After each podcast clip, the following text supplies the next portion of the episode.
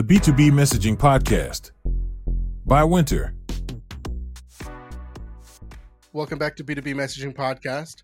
Today I have Mitch Comstock, Senior Product Marketing Manager at LeadIQ. Mitch, thanks so much for being on today. Yeah, thanks for having me. Excited to talk about messaging and positioning here. To get started, I wanted to know a little bit more about you. How did you get started in product marketing and why did you choose that path?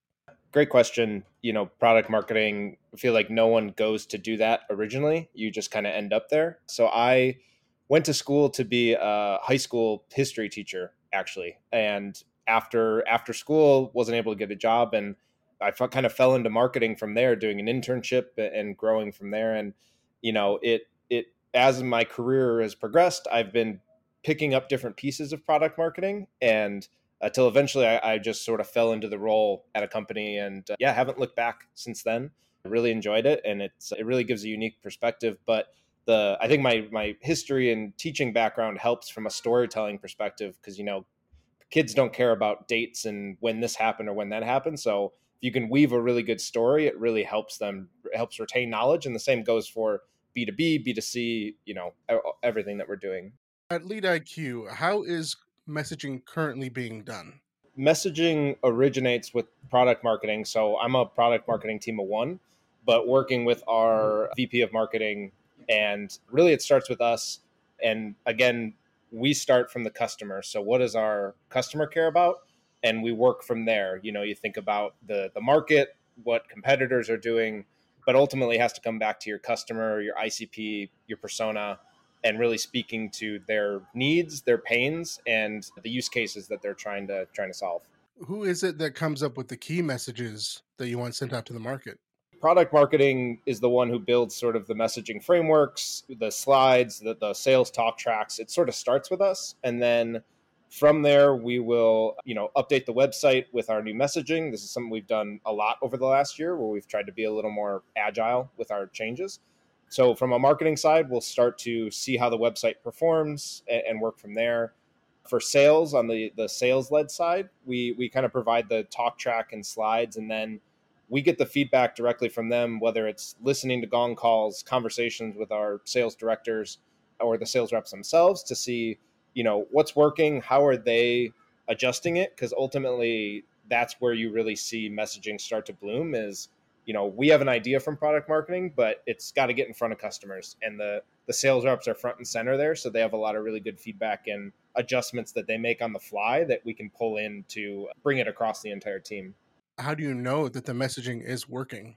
So i mean there's metrics you can look at from uh when we do things on the website we'll track you know conversion rates we'll track you know how long they're on the page things like that but ultimately the conversion rate i think is the biggest thing we're tracking to know you know is the messaging we're putting out there on our website our landing pages is it getting people enough information that they want to learn more?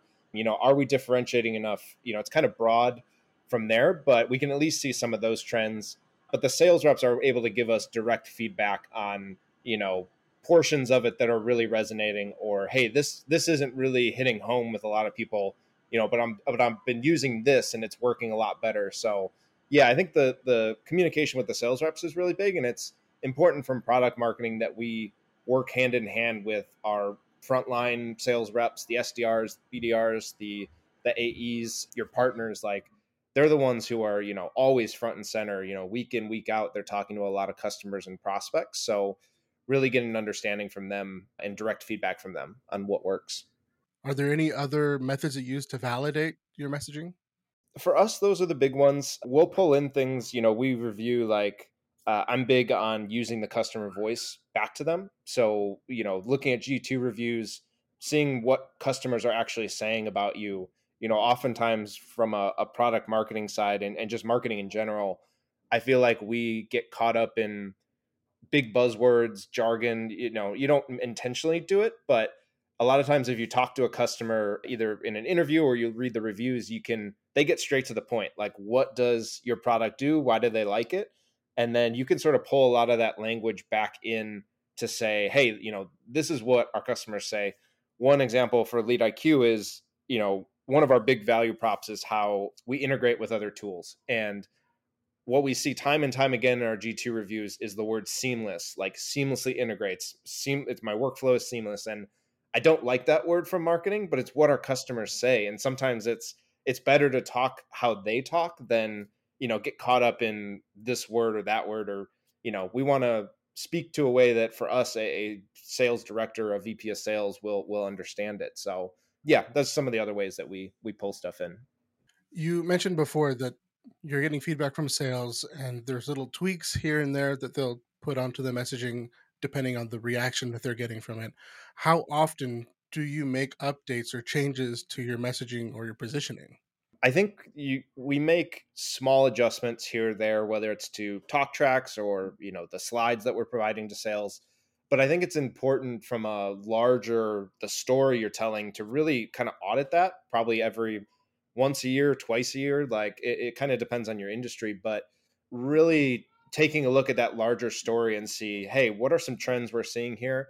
You know, sometimes you might give some messaging to sales and they come back and go, this isn't working. Then we got to re- we got to go back to the drawing board a little bit. But you know, always keeping that messaging. You know, messaging's never finalized. It's never perfect.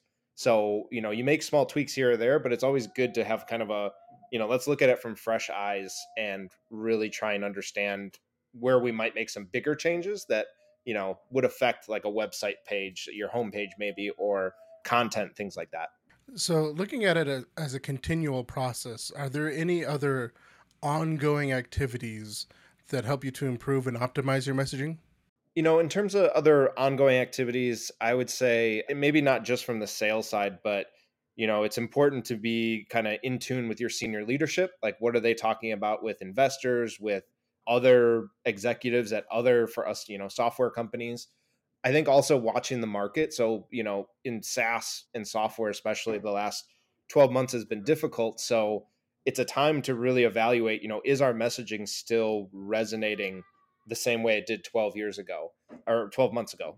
You know the things have changed do we need to adjust the message to speak to our buyers challenges? So things we're seeing around you know tech consolidation and pressure to reduce costs like you you might need to readjust how you're positioning based on that and look to find some of those you know proof points to support that going forward. So yeah i would say those are probably the the big ones to to continue to do there. Is there a a product or a launch or a company that you had the most fun working on messaging? Yeah, I would say I would say here at LeadIQ, I think so LeadIQ is in the is a prospecting platform. It's in like the B2B contact space, competes with ZoomInfo, is our big competitor there.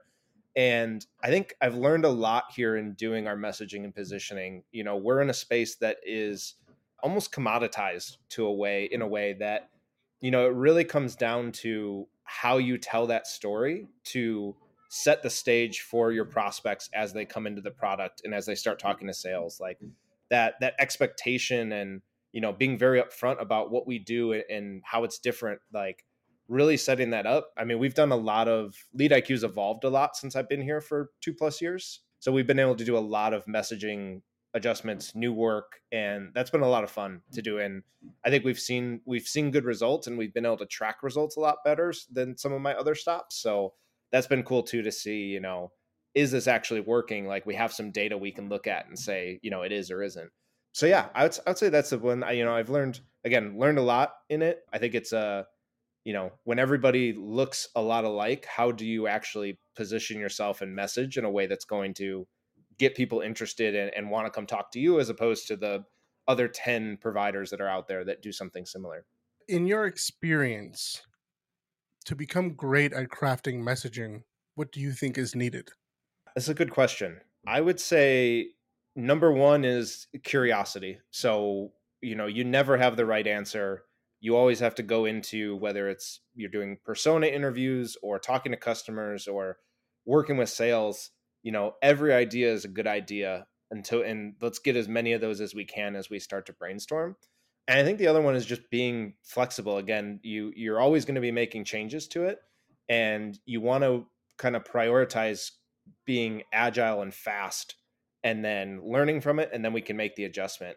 One of the things that I think I, I sometimes forget for any company, and especially I've worked at mostly smaller SaaS mm-hmm. companies, but your market presence is probably a lot smaller than you think it is.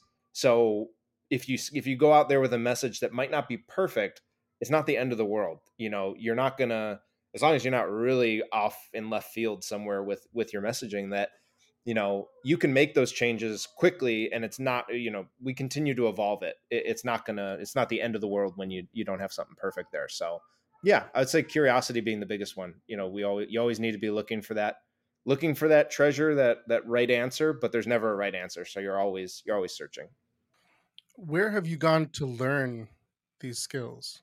Yeah a, a lot of it is some of the just product marketing influencers or, or people on linkedin that i follow I've gotten to work with some really good storytellers recently, so that has helped a lot too from just a you know process and and thinking about things in a different way. So yeah, otherwise it's been a lot of trial and error. So just we're working at it, you know, getting the feedback and continuing to go from there.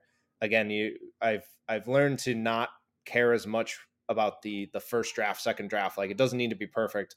Let's get it in front of people and let them start reacting to it as opposed to, you know, worrying about getting everybody's opinion first and then we try and build it out because then you got too many cooks in the kitchen and it it really starts to devolve from there. Thank you so much mitch for being on today. Again this has been mitch comstock senior product marketing manager at LeadIQ do you have any parting words of wisdom any tips or tricks that have helped you throughout your career I'm not sure in a, I'm a, in a position to give out wisdom, but I I would say yeah, like make get build those relationships with your internal stakeholders. Ultimately, for product marketing, our customers are the the sales team, the product team, the customer success team, the marketing team. So having those hmm. close relationships, both with like directors and the the leaders within those groups, but also individuals. So if you have a hmm. few account executives or SDRs who are willing to give that feedback, that really becomes invaluable. And I feel I I get you know slacked a couple times a week or multiple times a week from different people with you know competitive information or hey this is working or hey do we have you know content on this like you, get to hear all that and I would say that's the biggest thing. Like, don't work in a silo, build those relationships, and uh, yeah, then then you'll figure it out. That's some great advice. Thanks again, Mitch, for being on today. Yeah, no, thank you. It was a pleasure. This has been B2B Messaging Podcast. We'll catch you next time.